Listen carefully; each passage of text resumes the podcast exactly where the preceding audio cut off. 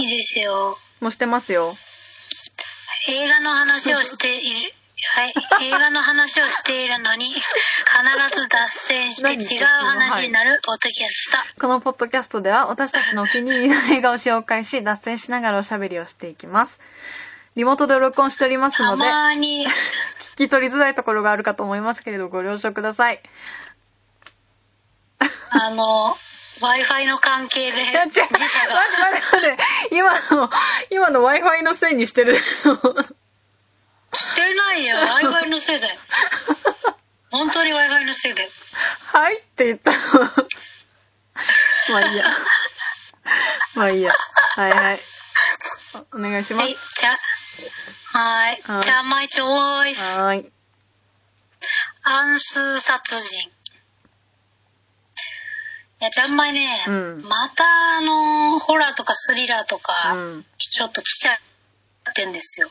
うん。ずーっと来ちゃってる。サスペンスとか。っていうか、い一回ちょっとなんか挟んだんですけど、うん。挟んで、アクションとか、うん。紹介したじゃん、この前。アクションとか挟んで、あ、アクションいいじゃんと思ったんだけど、うんやっぱりまた戻ってきちゃったんですよね。やっぱ、なんかもうほんと最近毎日のようにさ、ホラーとスリラー見てるからさ、自分の欲求には抗えなかった？大丈夫か、大丈夫かしらって思っちゃったよね。自分。大丈夫だと思います。か、そんなに、そんなに人を殺されるシーン見て大丈夫かしらって大。丈夫ですよ。大丈夫です。はい、じゃあ暗殺殺人については韓国映画ですね。はい。あー、キム・ジェフンが本当にかっこよかった。もうそれだけ。もう本当にかっこよかったんです。そのために見たの？いや、もうこれあの、劇場公開の時からもう見たくって、うんまだ行けなかったんで、うん楽しみに待ってたやつなんですけど、うんうんあの、アマプラで、まあ有料でうん。見れるようになったんで、うんもうお金払って見ました。もうキ、キム・ジェフンが見たくて、もうかっこいい、かっこいいから。あ、だって。最高だった。わかったわかった最高にかっこよかった。音が割れてる。映画、映画 .com の解説読みます。はーい。実際の連続殺人事件をモチーフに7人を殺したと告白する殺人犯とその言葉に翻弄される刑事の姿を描いた韓国サスペンスミステリー。えーっと、恋人を殺害して逮捕されたカン・テオ。これがキム・ジフンですね。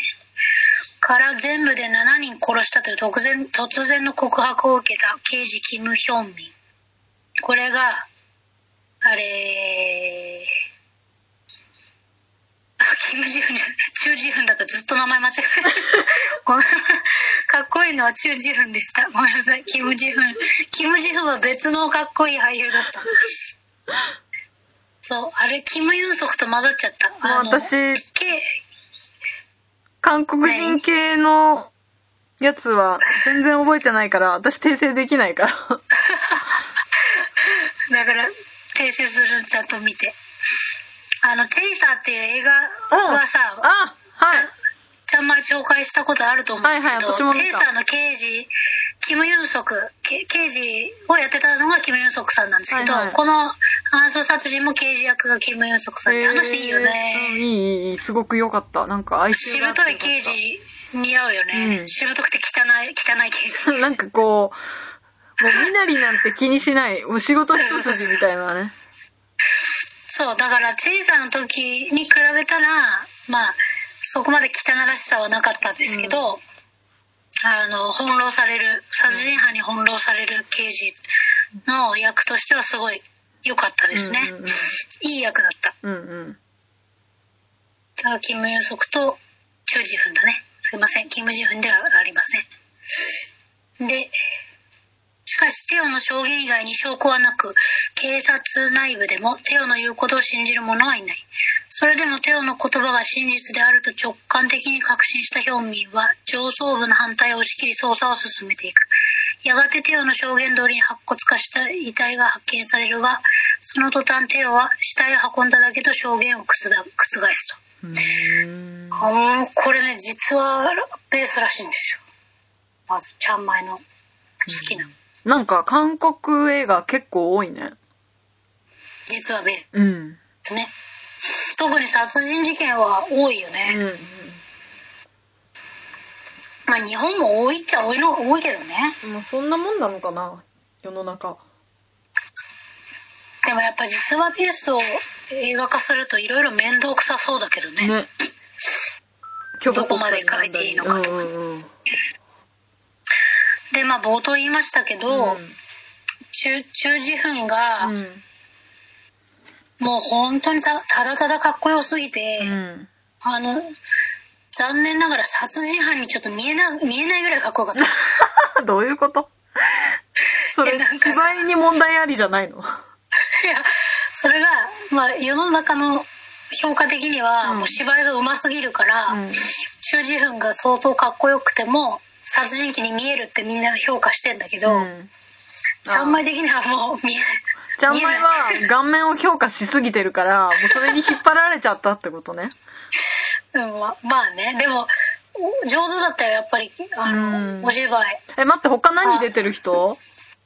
絶対私も見てるよね。そうだね、あの、一番有名な、アンティーク、アンティーク。あー、見てないけど。はいはいはい。あ、アンティークちゃん組見た方が絶対いいですよ、いや、アンティークは原作が好きなの、私。だから韓国版は原作を超えてるから、マジで。マジで？本当に。中字分かっこいいから、ユアインくんとか出てて、めっちゃかっこいいから。何の役、どの役やってんの？あの、かっこいい人の役。かっこいい人の役ってあれ？魔性？の人魔性ってい一。番かっこいい人いたでしょ。あの、寡黙な？そうそうそうそう。なんか、あの、寡黙な、そう。あれでしょ？魔性のかっこいいゲイ。人の役。あ、そうかも。うんうんうんうん。ちょっと忘れちゃったけど藤木直人がやってた役だ。あ、そうそうそうそうそうそう。はいはいはいはいはいはい魔性のゲイ。確か原作で魔性のゲイだ、ま、ゲイって、あれだった気がするんだけどな。設定。そうだっけ？うん。逆にこっち原作見てねえからわかんない。そうかそうか。いや、あの、もう本当あとはね、あの、一番ヒットしたドラマだと、うん。くんかな？くん。うーん。あ、うちのお母さんハマってた、なんかすごい。あ、私もちょっと見た。みや、みや、みやって書いてくんでしょ？そうそうそうそう。はいはいはいはいはい。あとは、神と、神と共にですよ。あの、脱無案件であーかはいはいはいはい神と共にですね。ていうか、キングダムっていうあの、ネットフリックスオリジナルのゾンビのドラマも、ちゃんまい紹介してますけど、それも主演がチュウジフンですね。ん。あー、わかった。はいはいはいはい。本当にかっこいいんだって。うんうんこの人ね、結婚してないんだけど、うん39歳。うーん。ああ、結婚しないでほしい、本当に。お願いだから、ちょっと婚友と中自分だけは結婚してないでほしいこう言って。まだしてないの、結婚。してないはず。いおー。や、ウォンビンはしちゃったから、ちょっと、はいはい。あの、しょうがないんだけど、しょうがない。もう、あとパクソジュンもしないでほしい。すいません、本当。でも韓国の俳優ってあんまり、なんか、結婚してないね、そう言われてみたらね。ハードル高いんじゃない？その、みんなファン40過ぎるまで。ファンがさ、だから日本でいうジャニーズの人が結婚するぐらいのハードルあるんじゃない？そうかもね、嵐レベルね。大変だよね。もうみんな言わなきゃいいのにね、結婚してるかしてないか。そしたらみんなハッピー。みんなハッピーじゃない？ファンも。そうしたらもう世の中的に全体的にそういう風な風潮になればいいけどね。うんでもやっぱり気になるんじゃないの？みんな。いや、なんかそう気にする雰囲気だから気にするんじゃん。もうなんかそういうもん、もう結婚してるかどうかは、まあまあ、普通に生活してて、その会社の人とかはあれだけど、その、公に顔を出す人は別に結婚してるかしてないかは発表しないっていう、もうルールとかだったら、もうなんかあえてわざわざ、そういう風に根掘り葉掘りやらないんじゃない？でもたまにあるけどさ、その結婚発表が、あの、話題作りだったりする時もあるよね。まあね。でも、あそのえて、芸能人側からして。なんか、声優さんとか、あえてしてなかったのに、週刊誌に報道されて、後から発表する？みたいなのが、最近何件かあってさ、で、なんかそういうあそういうことか。で、その中の一人が言ってたのは、自分は私生活を、こう、表に出さない俳優に憧れてて、うん自分もそうなれたらいいなと思ってて、はあの、公表してませんでしたって、プライベートなことは公表してませんでしたっていうような、まあ、意訳だけど、コメントを出してて、あ、なんか私それでいいんじゃないかなと思ったんだけど、わざわざさ、掘り起こされなくてもさ、まあでも正直声優さんはそれでいいと思うよ、ねだって別にそこから芸の幅がさうん。結婚してるしてないで変わったりとか広がったりする職業じゃないじゃん、うんでも俳優とかタレントってさそれこそイクメンだのなんだのさ、まあ、だからイクメンそうだよね。その、イそれをクメンとか言言ってる社会の間はそういう話だけどそうだだから本当にマジで社社会が変わればそうそうそうそうそうそう。まああと何十年かかるか何百年かかるか知らんけど、生きてるうちにそうなるかわかんないけど。イクメンとか言ってるから、うんそれでももてはやされるわけでしょ？そうそうそうだから別にそれが普通になっちゃえばいいそうそう。いいんでまあごめん。結婚してようがごめん。殺人の話しよう。ごめん。殺人の話しよう。だってこれネタバレしちゃったら面白くないから。ちょう。どいいんだよ。何も言えない系か。そうそうそうそそうか。う何もただ自自分がかっこよくあまりにかっこよすぎたっていう話と、だからみんな見たら、うん。どうってそう聞きたいよね。見えた？殺人犯って。あ、話自体も。本当にだって。面白いの？面白かったえ？話自体、映画自体も面白かったかっこいいはさておき。まああのなんていうのチェイサーとかの方が全然面白いけど 話の内容的には。でも面白くなくはないんだけど、うんチェイサーとか名作のああいうのに比べるとちょっまあ、劣るかなみたいな。とあれかなって感じだ、うんうんちゃんまい的には。うん。じゃあファンの人が見ればいいね。まあでも出てる人も良かったし、うん。そうだね。あとキム・ユンソクがたただただ、うんあキム・ユンソクはあの刑事の方ね、うん。はただただあのしぶとい刑事に似合いすぎでしょっていう、本当に。に。もうなんか、チェイサーとか悲しきや絶対諦めなさそうだもんね。なんか、そのしぶといおっさんの刑事があとずっとおっさんっていうねずっといい感じのね。ずっと同じもうとそう年取らないうんうんうん。感じの、モーガン・フリーマンみたいな感じ。ちょうどいいずっとおじさんみたいな。そうそうそう。あとまあこれに関しては、うん。あのその殺人に関してはその殺人に対すうるん。スリラー的な恐怖っていうのはそこまでなくて、うん。あのまあ脱毛案件として言うには、うん。もうあれだよ殺人犯のマインドみたいなもの。